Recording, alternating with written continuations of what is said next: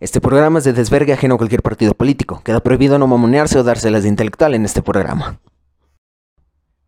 Buenos días. Buenas tardes. Buenas noches.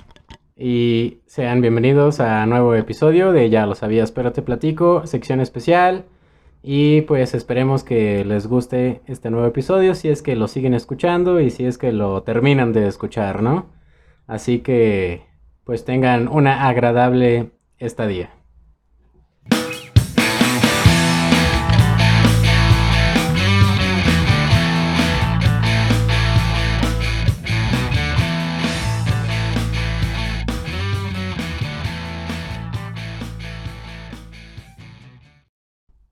Pues bueno, estamos aquí en una emisión más, en su capítulo 15. Esta vez contamos con el invitado especial, que como ya lo habrán podido leer en el título, es Marco Martínez. Así que sin más que agregar, Marco, pues si yo creo que ya mucha gente que nos escucha seguido te conoce y si es público nuevo, pues vamos a, a que te presentes, por favor. Bueno, yo soy Marco Martínez, 21 años, noveno semestre de la carrera de Derecho. Eh, pues he venido aquí a grabar dos podcasts hablando de cómics, específicamente de Batman y Flash, algo que es un hobby para mí, los cómics. También, bueno, no soy un experto, pero pues me considero un poco sabedor de los monos chinos, del freestyle y de las luchas, cosas que en lo personal a mí me gustan eh, mucho y pues básicamente esa es mi descripción. Muy bien, entonces vamos a continuar con los tres temas que nos propusiste hablar. Me voy a encargar de, de conducir más o menos entre comillas porque espero que tú manejes más esta información ya que no soy muy adepto a los monos chinos. Es My Hero Academia, que es un manga del 2014 con su respectiva adaptación al anime de 2016. ¿Qué nos podrías decir, por favor, así como de el plot de My Hero Academia? Para empezar, eh, My Hero Academia es escrito y dibujado por Kohei Horikoshi. Si nos oyes algún día, gracias por crear tu manga. Eh, My Hero Academia. El plot, o bueno, la trama de My Hero Academia empieza en una sociedad donde básicamente el 70% de la población tiene un don o una habilidad es decir, un superpoder o cosas así. Todo inicia en China con un bebé que nace resplandeciente, o sea, es como si a la mamá le sacaron un foco. Literalmente así nace el primer humano con un don. Después de eso, pues obviamente la sociedad se va adaptando y va creando roles en los que salen los supervillanos que utilizan sus dones para pues eh, satisfacer sus necesidades o cosas así. Por obvias razones, para hacerle frente a los supervillanos, es, nacen o se crea una versión de los superhéroes. Y pues el personaje principal de esta serie es Izuku Midoriya, 14 eh, años. Es un chico muy aficionado a los superhéroes. Eh, trae sus libretas de notas donde utiliza eh, las visiones o mejor dicho lo que él ve de las acciones de los superhéroes en acción y él los va anotando en sus cuadernos pero hay una característica. Izuku Midoriya no tiene superpoder, no tiene don, no tiene nada. A los cuatro años, un doctor le dice que él no va a tener nunca un don, un kosei, así lo mencionan en la serie. Y lo menciona principalmente porque tiene una articulación de más en el dedo chico del pie, que es algo que la gente con un don no tiene, no posee. Entonces, básicamente, Izuku Midoriya no podrá ser un héroe. Entonces, ¿me estás queriendo decir que este cuate no tiene poderes porque tiene un huesito de más? Sí, básicamente ese es el... O sea, esa es la trama o la justificación de por qué Deku, en este caso, no tiene un don. Deku es Izuku Midoriya, solo que es un eh, apodo que le pusieron porque Deku en kanji, que son las letras japonesas, significa inútil o inservible. Entonces, eh, Deku, desde morrito, admira al superhéroe número uno, al símbolo de la paz, que en este caso, el Superman de este universo se llama All Might.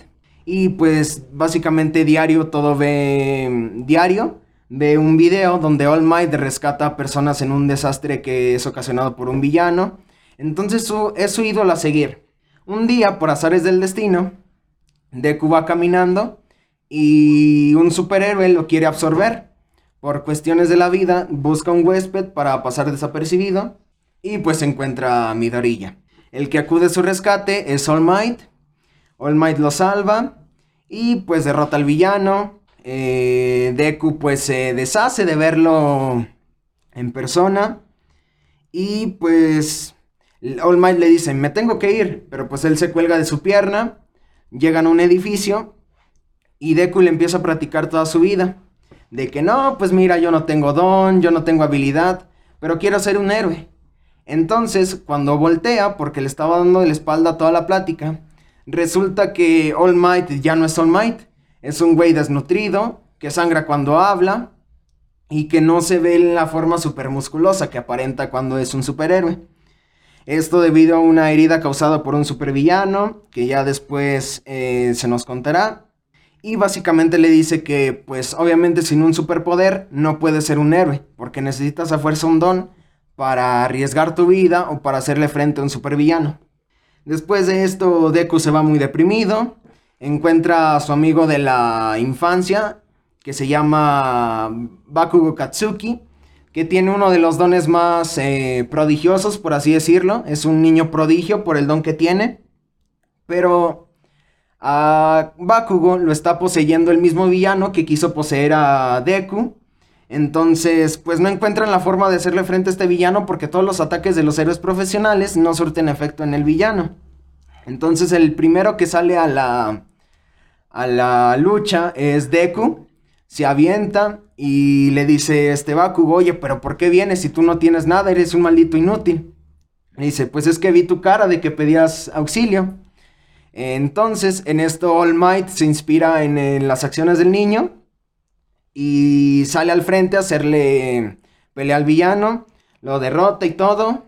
Eh, Deku se va camino a su casa, pero en el camino eh, All Might lo alcanza y le dice, oye niño, tus acciones me inspiraron, eh, bla, bla, bla. Y te voy a contar un secreto. Yo no tengo un superpoder. Mi don fue heredado por mi maestra y se llama One for All.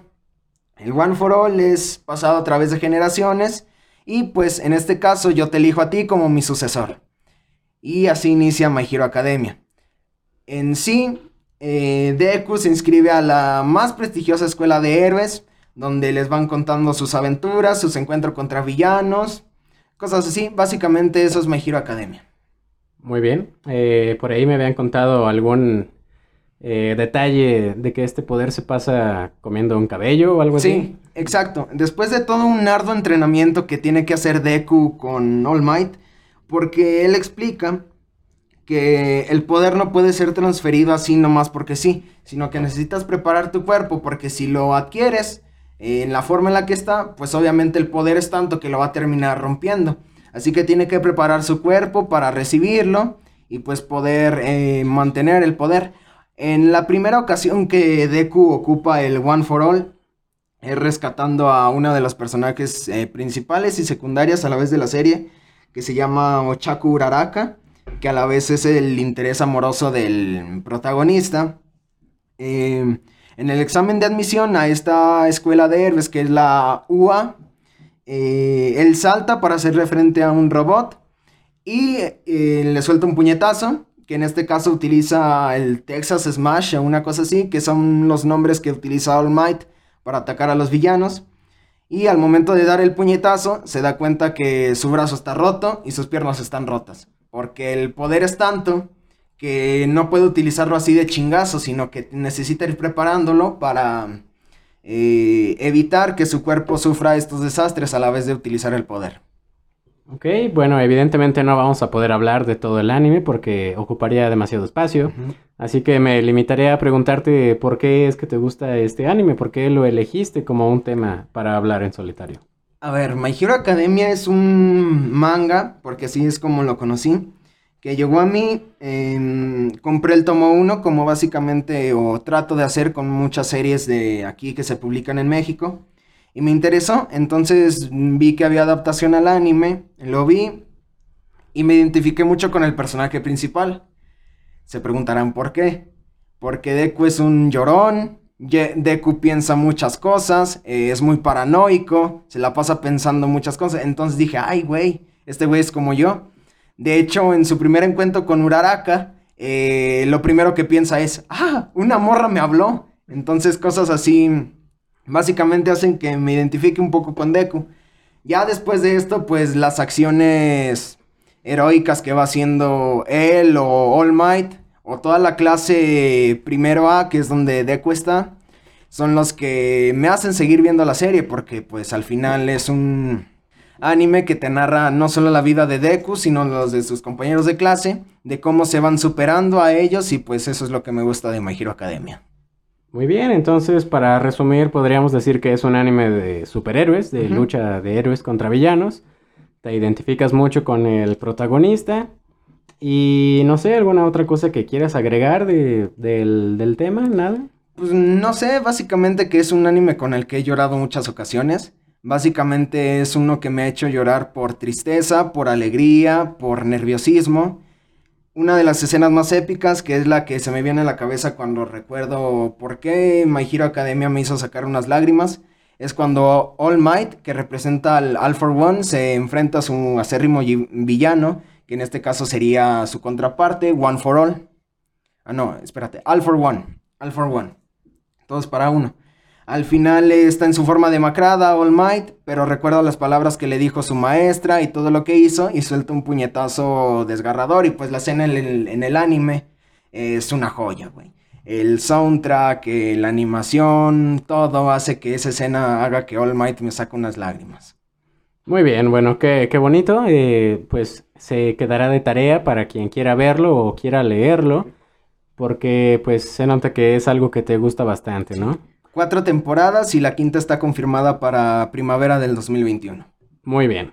Entonces le paso el micrófono a Cristian para que continúe con los otros dos temas que elegiste. Bueno, eh, gracias por, por eso, por, por, esa recomendación que nos hiciste de un anime, Marquito. Probablemente lo vea después, tengo muchos animes pendientes. Pero, pues bueno, siguiendo en la onda de superhéroes, pues vamos a hablar de un cómic que tú nos comentaste un, sí, un cómic y un arco, pues muy interesante de, los X-Men, ¿no? Sí, de hecho es mi cómic favorito o mi serie favorita. Se llama Uncanny X-Force.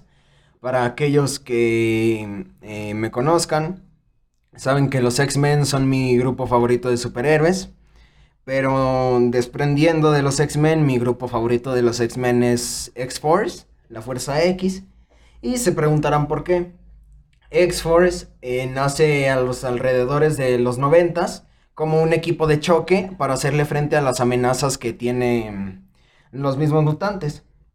En los noventas, el equipo es liderado por Cable y recluta a los que en ese entonces serían los New Mutants. Pero después de acontecimientos que eh, son como Messiah Complex, donde nace la Mesías mutante, que esto ocurre después de que la Bruja Escarlata haya mencionado las icónicas, frases, las icónicas frases de No más mutantes, donde la raza mutante queda diezmada, quedan menos de 200 mutantes en el planeta, entonces Cyclops, que es el líder de los X-Men en ese entonces, recurre a medidas desesperadas, que es traer de, regreso a la X-Force, pero como un equipo sigiloso. Un equipo que se, que se encargue de las amenazas, sí, pero que las elimine por completo. Entonces recluta un grupo de asesinos expertos, liderados por Wolverine, que es mi superhéroe favorito. Eh, recluta a X-23, a Vanisher, Desvanecedor, Domino, Warpath. Eh, ¿Cómo se llama esta? Alguien como Wolfsbane, de hecho es Wolfsbane, porque la nueva mutante no es. Y Arcángel. Pues de hecho, estos mutantes que mencionas tienen un traje diferente al traje de los X-Men. Bueno, eh, si no han leído cómics, pues, eh, pero han visto las películas, verán que casi siempre los X-Men andan uniformados y los colores varían entre blanco, azul, amarillo. Bueno, bueno, en las películas de Fox era negro el traje, pero acá el traje incluso ve oscuro en el cómic. Sí, porque por lo mismo de que es algo, un equipo secreto, un equipo como de espionaje, pero un espionaje de que su tarea final es matar los colores que abundan en los trajes de todos es negro y gris. En este caso, los ojos de Wolverine sufren una variación y los ojos son rojos, para hacerlo ver un poco más salvaje o cosas así. Después de acontecimientos como X-Men Segunda Avenida, que es la, cuando la Mesías Mutante regresa al universo 616, que es la línea temporal que casi todos conocemos de Marvel, eh, al final de eso, eh, en estos acontecimientos se descubre que la serie X, la serie X, que la Fuerza X o X-Force es un grupo que asesina. Básicamente estaba en secreto de todos los X-Men que no fueran Cyclops y la Fuerza X. Entonces, eh, crea inconformidades, hace que Bestia se salga del equipo, cosas así. Entonces, em, después de esto, al final de ese arco de X-Men Segunda Avenida, Cíclope le encarga a Wolverine el crear otra mm, Fuerza X, pero que esta se mantenga más a secreto que la otra porque la otra la descubrieron. Entonces, los nuevos miembros de esta X-Force serían Wolverine a la cabeza, Deadpool, Phantom X, otro, otra rata de laboratorio del programa Arma X, como lo fue Wolverine, Psylocke y Arcángel. Otra vez son los únicos dos que repiten, Wolverine y Arcángel. Eh, bueno, mira, ahorita que, que, mencionas esta, esta alineación, me parece que esta es la alineación como que alfa, ¿no? La que mejores aventuras, mejores arcos, incluso un mejor desarrollo a nivel equipo tienen por pues los problemas que se les presentan, ¿no? Bueno, véase que el primer equipo, el que tenía Cable, como que pues también siento que en manera de, de, narrativa, pues quisieron introducir al equipo y pues no echas mucha carne al asador, ¿no? Sí. O sea, te guardas a los personajes fuertes, pesados para esto. De hecho, al principio no me encajaba a Psylocke como miembro del equipo, porque yo preferiría otra vez a X23, que es alguien más como Logan, más sanguinario, más despiadado, que no se pregunta las cosas. Pero, pues el lugar de Psylocke en este. En esta historia es muy importante. Es básicamente. Después de Wolverine, la segunda principal. El arco del que les hablo, la historia de la que les hablo, es un X Force, que es el nombre que tiene este equipo.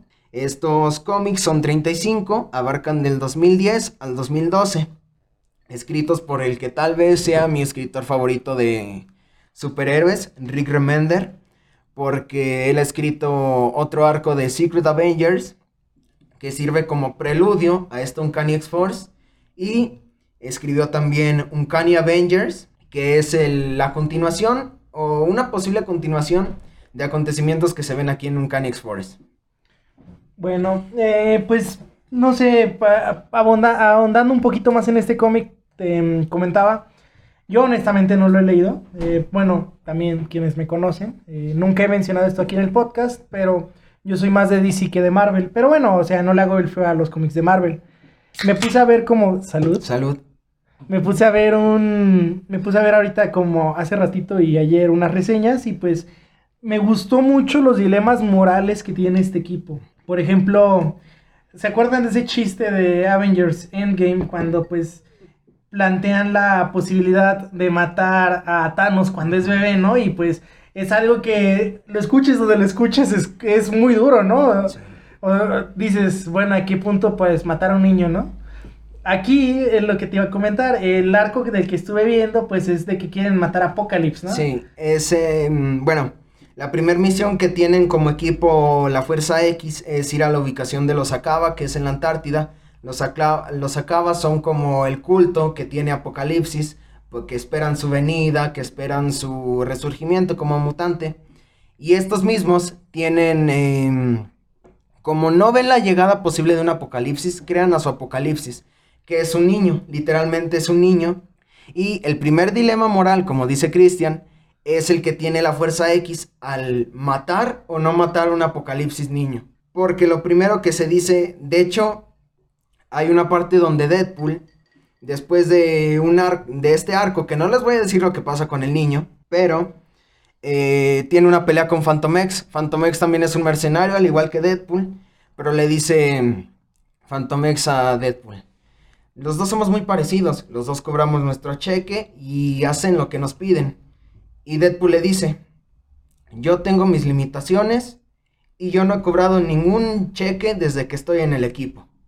Entonces es básicamente dejando una línea que si bien en las películas también se nos deja un poco claro por lo de Deadpool 2. Sí, no, o sea, Deadpool sí tiene, tiene como que muchos pensarían que a lo mejor no tiene conciencia, ¿no? No tiene nada de este vato, pero pues es algo, bueno, todos los personajes de los X-Men pues son, son, personajes que se caracterizan por ser muy serios, ¿no? También eso. O sea, de Deadpool que venga acá con su personalidad y aparte encima que pues ponga eso, es como que estás ahí por algo, ¿no? Está ahí por el equipo más que nada. Y pues con esto se crean diversas situaciones que van encaminando a que un miembro del equipo eh, funja del rol de Apocalipsis. No les voy a decir quién, porque obviamente sería un spoiler también muy grande de toda la serie. Pero eh, la decisión que tomaron en el primer arco influye directamente en el último número. Porque eso es lo que tiene Rick Remender. Te plantea desde el primer número una situación y esa situación tiene sus consecuencias, consecuencias, consecuencias, consecuencias, más no tiene fin. En todos los números te va a es el, con la construcción de un puente que te dirige a un final, que es el último número. Sí, bueno, eh, pues para todos 35 cómics es pues poquito. Eh, bueno, si alguien está familiarizado con leer este tipo de literatura, pues no es mucho. Los puedes encontrar en PDF, son gratis y pues te puedes entretener un rato. Más que nada, si quieres ver algo diferente a lo que ves en las películas de los X-Men, que creo que... Y básicamente eso es lo que tiene, o también lo que a mí me lo gustó, que X-Force tiene, no tiene complejos. O sea, ellos no menoscaban a la hora de matar a sus rivales o cosas así. Y aquí la violencia gráfica en el cómic pues es prácticamente muy visible, porque tenemos las garras de Wolverine, los disparos y las katanas de Deadpool, también las alas de metal que tiene Arcángel. O sea, básicamente, si buscan violencia en un cómic, en un X Force, no les va a faltar. Bueno, pues eh, ya, ya escucharon al experto. Eh, es una recomendación de que sí, o sea, si les gusta esto, este género, pues deberían de darle una leída. Y pues bueno, pues a manera de cerrar, como quien dice, esta parte de hablar de superhéroes ahí con My Hero Academia y con Uncanny X-Force y la X-Force como tal, pues vamos a dar un salto un poco, pues podríamos decir eh, drástico, pero es pues para aligerar un poquito las cosas. Este podcast no es de superhéroes, aunque en algunas veces parezca mucho.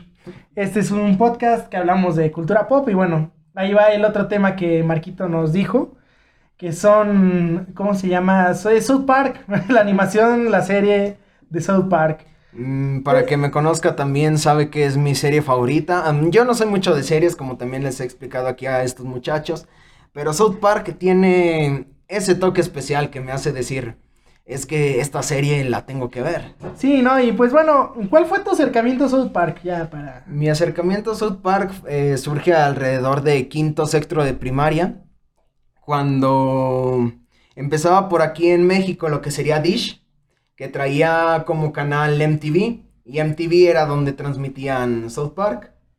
Un día, en una tarde, en la casa de un primo, eh, me puse a revisar los canales que tenía y vi una animación. Y dije, ah, pues voy a ver de qué trata. Y pues obviamente al segundo o al minuto luego luego se escuchan las palabras antisonantes o temáticas que no son muy tratadas en otras, en otras animaciones. Y dije, ah, pues vamos a ver esta serie a ver qué tal. Sí, no, eh, bueno, ahí caso contrario, yo empecé a ver South Park por ahí de tercero de secundaria. Porque bueno, ahí yo la tele ahí donde veía pues la mayoría de mis programas era la de la sala. Mm. Y pues digamos que no era de, de, programas que no me dejaban ver o que si estaba. ¿Por qué estás viendo eso? Bueno, ahí me empecé a enterar de un poquito de la existencia de este programa que es tiene el tipo de corte de Padre de Familia, de Los Simpson, de mm, Pero Americano. Elevado también a un, al cuadrado, por así decirlo. Sí, no, sí, por mucho. Pero a lo que me refiero es que lo, lo atractivo de este programa es que se mantiene fresco porque critica a la sociedad americana muy duramente, muy concretamente. Y pues son críticas realmente que entre broma y broma, ¿no? sí, la verdad se asoma. Sí, no, es como que te dicen cosas que pues a lo mejor nada más habías pensado. Y tocan los temas de una manera muy fresca. Sí. A veces muy irreverente, muy tonta, muy idiota, pero pues esa misma forma que tienen los autores de tocar esos temas, hace que a uno como espectador le siga llenando las ganas de seguir viendo South Park. Sí, no, bueno, para quien no sepa si ha vivido en la piedra por, los, por lo menos de 10 años para acá y no sepa de qué estamos hablando, o sea, muy grande para ver estas cosas, pues véanla. Es básicamente una animación para adultos. Eh, adultos, véase, gente mayor de 18 años. Es el público objetivo, aunque pues no te restringe de disfrutar la más joven. Es las aventuras eh, de cuatro niños y de sus familias que tienen que ver siempre con cuestiones de la vida americana, o sea, y son cuestiones tan cotidianas para ellos como el control de armas, el racismo, ah, tiene temas muy, muy interesantes y los aborda de una manera pues graciosa en la que aprendes, o sea, puedes aprender estereotipos americanos o, y de cómo los americanos ven al mundo a, través de esto. De hecho, al final, básicamente de las primeras siete u ocho temporadas, era Kyle, el personaje principal del capítulo en cuestión, que decía, ¿saben lo que aprendí de hoy? Y ahí reflexionaba todo lo que había pasado y como una moraleja, por así decirlo. Sí, no, pero bueno. Esta serie, pues, empezó en el 97, aunque en el 95 ya había tenido, se había sumado ahí como que la idea del proyecto. Fue porque se llama... Trey Parker, Trey, y Matt Stone.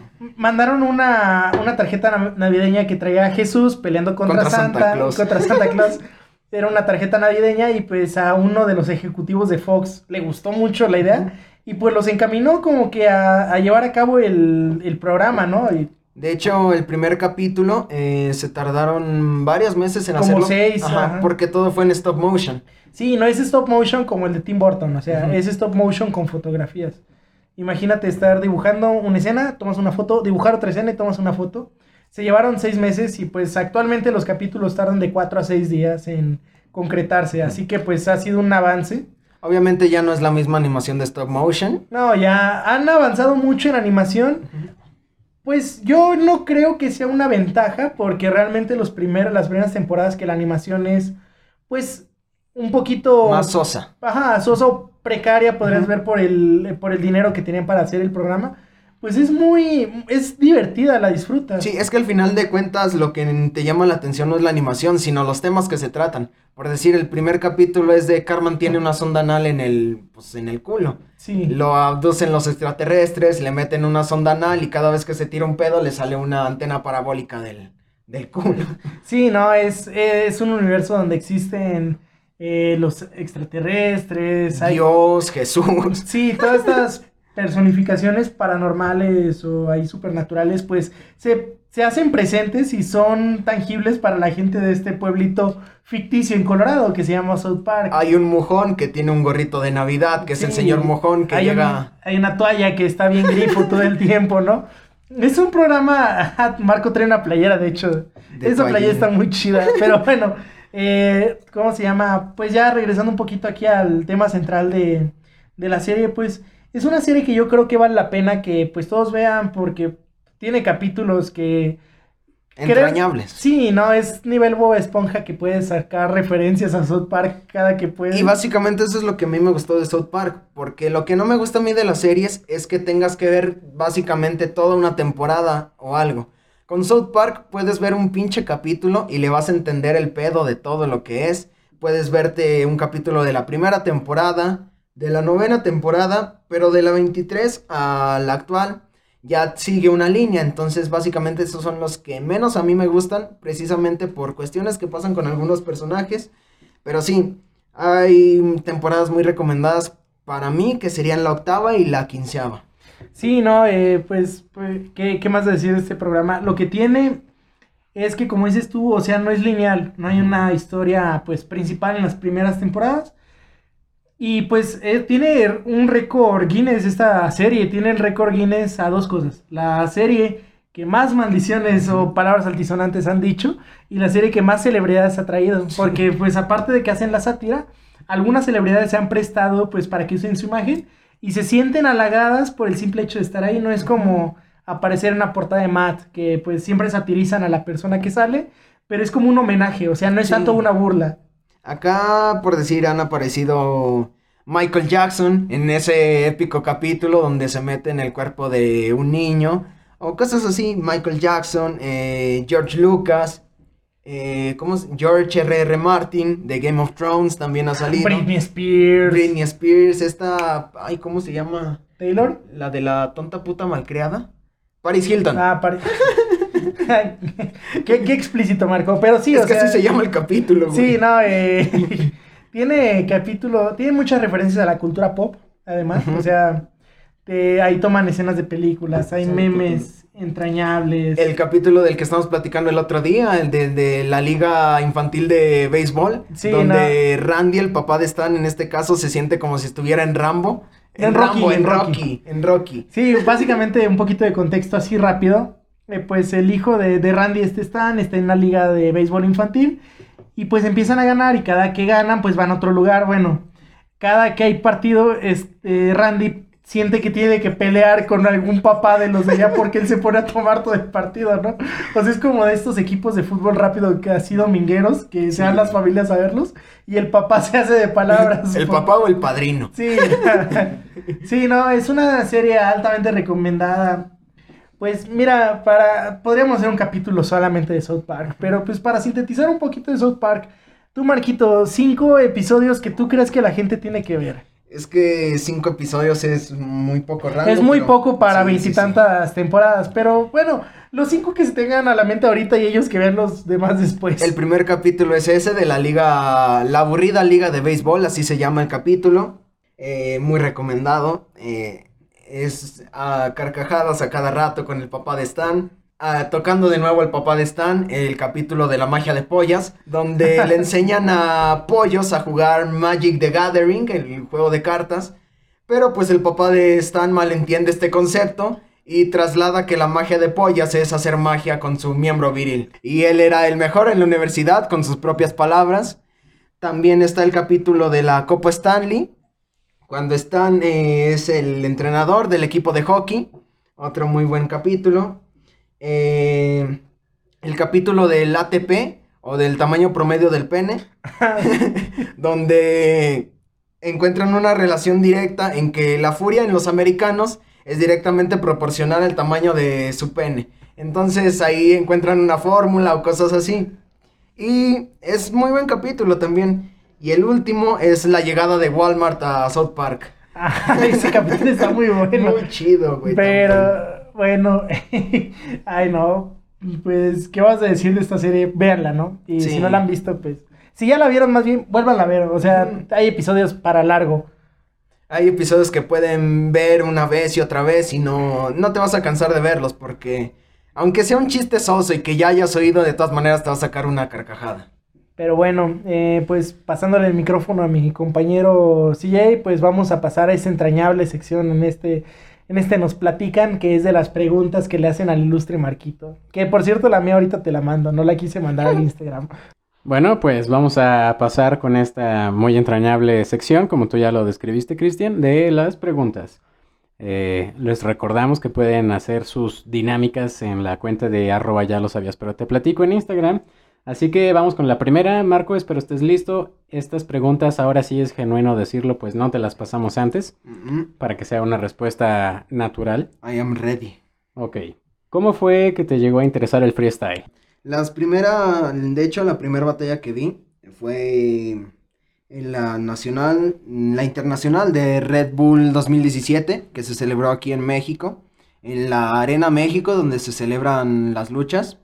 Eh, fue la internacional que ganó mi dios, asesino. Asesino, si estás oyendo esto. Axino. Cállate, güey.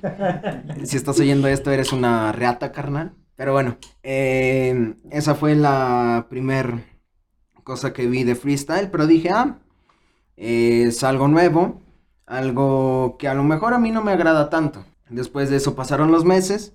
Y me enteré de que había una competición que se llamaba God Level. Que era un 3 versus 3 de como selecciones de freestylers, como si fuera un mundial. De hecho es un mundial. Donde en este caso, representando a México fueron Asesino, eh, San Johnny Beltrán y Dominic. Y la batalla que me hizo decir, el freestyle es algo, es algo que no había visto y algo que me puede llegar a interesar, fue en cuartos de final de esa God Level 3 vs 3 en el 2018, que fue contra Chile, específicamente el tercer round de esa batalla. Un round que para todos los que eh, seguimos, o bueno, seguimos esta corriente del freestyle, es un round legendario. Es el como si fuera tan difícil hacer sus pendejadas. Esa rima o ese punchline que dice asesino al final de un patrón de Dominic, un patrón de, un patrón de asesino, un patrón de Dominic, uno de Johnny. Y remata asesino con ese punchline. Eh, llegando a casi parar la batalla en el territorio chileno. Que veamos el contexto de esta rima. El mundial es en Chile. Obviamente en el freestyle como en otras categorías se distingue mucho el favoritismo o el localismo. Entonces, llegar a parar una batalla siendo de un país visitante contra el que ese local es algo inimaginable o algo que no se puede llegar a considerar. Y básicamente esa rima fue lo que me hizo seguir esta corriente del freestyle. Ya después conocí competiciones como la FMS. En este entonces solo existía la primera temporada de, de FMS España. Eh, nació la FMS Argentina, temporada 1. La FMS España resurgía con su temporada 2. Y fue donde conocí a exponentes como Chuti, como RC, como Scone. Y mi favorito en lo personal de España, el buen Sasco Master, un maestro de las técnicas, de las métricas, del flow, con un tono de voz excesivamente agresivo. Y todo esto hizo que la cultura del freestyle pues llegara a mí. Lo que me hizo llegar a competir fue un día estar em, diciendo, no, pues voy a calarme a ver qué tal me sale eh, soltar esto de barras o de líneas. Y pues eso me llevó a competir en la Unicalle, ahí en la facultad. Muy interesante, Marco. Pasemos a la siguiente pregunta. ¿Por qué le vas a la Roma? Porque le voy a la Roma. Es otra historia también larga. Por allá del 2002 había unos comerciales de Nike donde los promocionales de Nike eran muy directos o algo así. El chiste es que había uno que era el torneo secreto, donde se reunían varios equipos en un barco, eran 3 contra 3 también. En ese equipo estaba Thierry Henry, Nakata y Francesco el Capitano Totti. Entonces, eh, después de esto, el estilo de juego que mostraron esos tres, pues me hizo mm, interesarme más en lo que ellos hacían. Descubrí que Henry militaba en el Arsenal, Nakata no me acuerdo en qué equipo jugaba en ese entonces, y Totti jugaba en la poderosísima Roma. Después de esto, pues obviamente me, lo primero que me hizo interesarme en, en este equipo fue la indumentaria que tenían. Esa playera tan elegante, color guinda con rasgos naranja, naranjas fosforescentes, pues me hicieron enamorarme de esa playera. Fosfo, fosfo. Fosfo, fosfo. Eh, y pues básicamente esa es la historia de por qué le voy a la Roma. Principalmente porque Francesco Totti es uno de mis jugadores favoritos de fútbol. Y pues el equipo en el que militaba y todo lo que le dio a esa institución hizo que le guarde respeto y amor a esa camiseta. Excelente, a esta sí le puse atención. Bueno, a la siguiente eh, nos puedes decir de manera muy breve, por favor, cuál es tu top 5 de animes favoritos. Obviamente ya sé que My Hero Academia va a estar aquí, pero ¿cuáles serían los otros cuatro? Los Caballeros del Zodiaco, eh, My Hero Academia también, Bakuman. ¿Otra vez? O sea, My Hero Academia dos veces. Sí, My Hero Academia las veces que sean, a mí no me importa, güey. O sea, eh, bueno, esos dos. Eh, Bakuman, una serie que trata de un güey que quiere ser dibujante de manga y otro güey que le escribe. Y eh, básicamente en el primer capítulo le dice una morra que si llega a hacerse un autor famoso de manga se casaría con ella.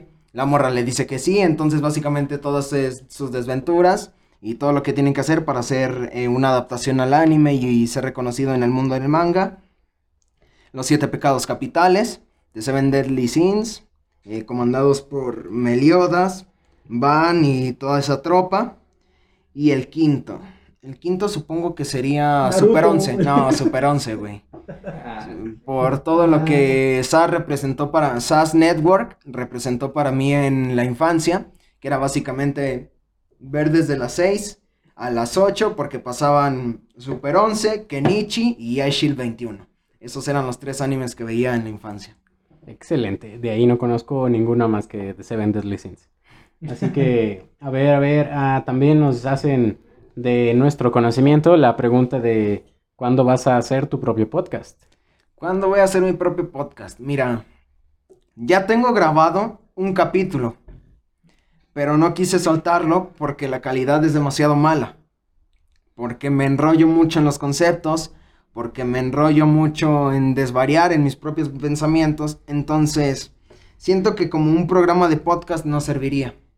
Estoy tratando de ver eh, si hacerlo a lo mejor en videos o en cosas así. Es algo que no lo he pensado muy bien, pero sí, por decir, yo les había comentado a ustedes dos de esa idea del podcast, pero al ver el momento de la grabación del primer capítulo como tal, dije, la neta, no creo que vaya a funcionar. Entonces tengo por ahí detenido ese, ese proyecto. Eh, sinceramente siento que en estos meses de universidad online no lo voy a completar. Por lo mismo de, obviamente todos sabemos que no es la exigencia, pero pues obviamente necesita su atención, prestarle esas clases. Pero pues básicamente es lo que puedo dar de respuesta. Ese proyecto está detenido, no sé cuándo lo vuelva a renacer y pues ahí está la respuesta. Ok, y en 30 segundos, ¿cuál ha sido tu experiencia dando clases? Mi experiencia dando clases pues es pues una joya, güey. O sea, he dado dos eh, años clase. Pero con lo que más me quedo es con el segundo grupo al que le di clase. Un saludo para el César, para el Francisco, si algún día llegan a escuchar este podcast. Recuerdo que el primer día que llegué a preguntarme, que a presentarme fue eh, muy abrupto porque llegué diciéndoles, oigan, pónganme atención. Y todos se quedaron callados y fue como, espérenme, o sea, sé que me vi muy mamón, pero yo no soy muy mamón, o sea, los que me conocen saben que agarrando confianza soy un, un desmadre, güey. O sea, puedo hablar de cualquier tema sin tapujos y todo esto. Te ha gustado mucho, ¿no? Eres bueno dando clases, sobre todo historia, que es tu materia favorita. Sí, güey, es lo que más me gusta dar. Muy bien. Eh, vamos a terminar ya casi casi. ¿Cuál ha sido tu banda de metal favorita? Slipknot, güey. Slipknot, Por muy siempre. bien. Y pues un bonus track. Esta, creo que tu tía nos mandó la pregunta. Muchas gracias, tía. Ah, ¿Para cuándo la novia? Pues cuando una morra quiera, güey. O sea, es básicamente eso. Sí.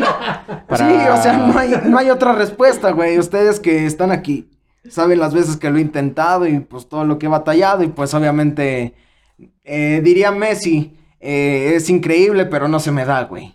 Perfecto. Échale ganas, mijo. Gracias, güey. Anuncio pagado. Últimas palabras para despedirte de este episodio. Pues nada, güey, muchas gracias por invitarme. Ya tenía un rato peleando este espacio, güey. Desde el primer se nos platican, estaba chingue y chingue que yo quería mi propio espacio. Pero pues mira, ya se me dio, güey. Güey, tienes otros dos episodios, Marco. Pero yo quería mi me platican, cabrón.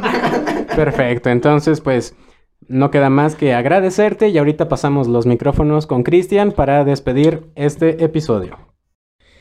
No, pues muchas gracias si llegaron hasta aquí y pues esperemos que, que este proyecto, pues que la verdad lo hacemos con mucho gusto, con mucho, con, con disponi- dis- disposición, iba a decir, disposición, ¿no? con disposición para ustedes y pues lo, está hecho con mucho amor. Y pues bueno, ahí ya tenemos una fanbase, pues ya, ya no hace falta decirles, decir nombres, pero pues... Chinos. Iba a evitar eso, ¿no? Pero bueno, le mandamos saludos a toda la gente que nos manda mensajes bonitos de que lo escucha y pues ojalá y les siga gustando esta onda y pues si alguna vez quieren quieren contactarse para venir, pues queremos especificar que nuestros tiempos de grabación son los miércoles, es el día que se nos hace más fácil. También esto va a salir una semana y dos días después, pero Fercho, feliz cumpleaños. Ah, sí, Fer, sí, Fer. Felicidades, capitán. No, no, Sí, o sea, de esto ya, para cuando se publicó esto, ya Son dos pasó semanas, bastante, sí, pero sí. pues lo estamos grabando el día de tu cumpleaños, así que feliz cumpleaños. Y pues bueno, eh, es todo lo que tienes que decir, Cristian. Pues nada más que, que, le- que si escuchan el podcast, pero está, son ajenos a las redes sociales, porfa, si pueden, den- denos un like o síganos en Instagram. Si no, pues vamos a hacer una dinámica de un giveaway. Sí, no, es que, no, neta, nos serviría muchísimo, no saben lo que, lo que es ver ahí un follow. Saben, para poner un swipe up en Instagram tienes que, debes tener 10.000 seguidores. Nos faltan 9.500 9.995. Así que pues, por favor, ahí denos amor. Pero en Instagram nada Sí. más. Y en Facebook también. Y en Facebook también. O en YouTube. En YouTube. Sí, entonces pues esperen próximamente el giveaway. A lo mejor vamos a regalar un Six de carta blancas. O a ver qué se nos ocurre. Entonces pues nos olemos la próxima semana. Y les deseamos Que tengan un buen- buenas noches, Cristian. Ah, Adiós. buenas noches, Arcatoyo. Órale, ya. Eh, ya lo sabías, pero te platico. ¡Sobres!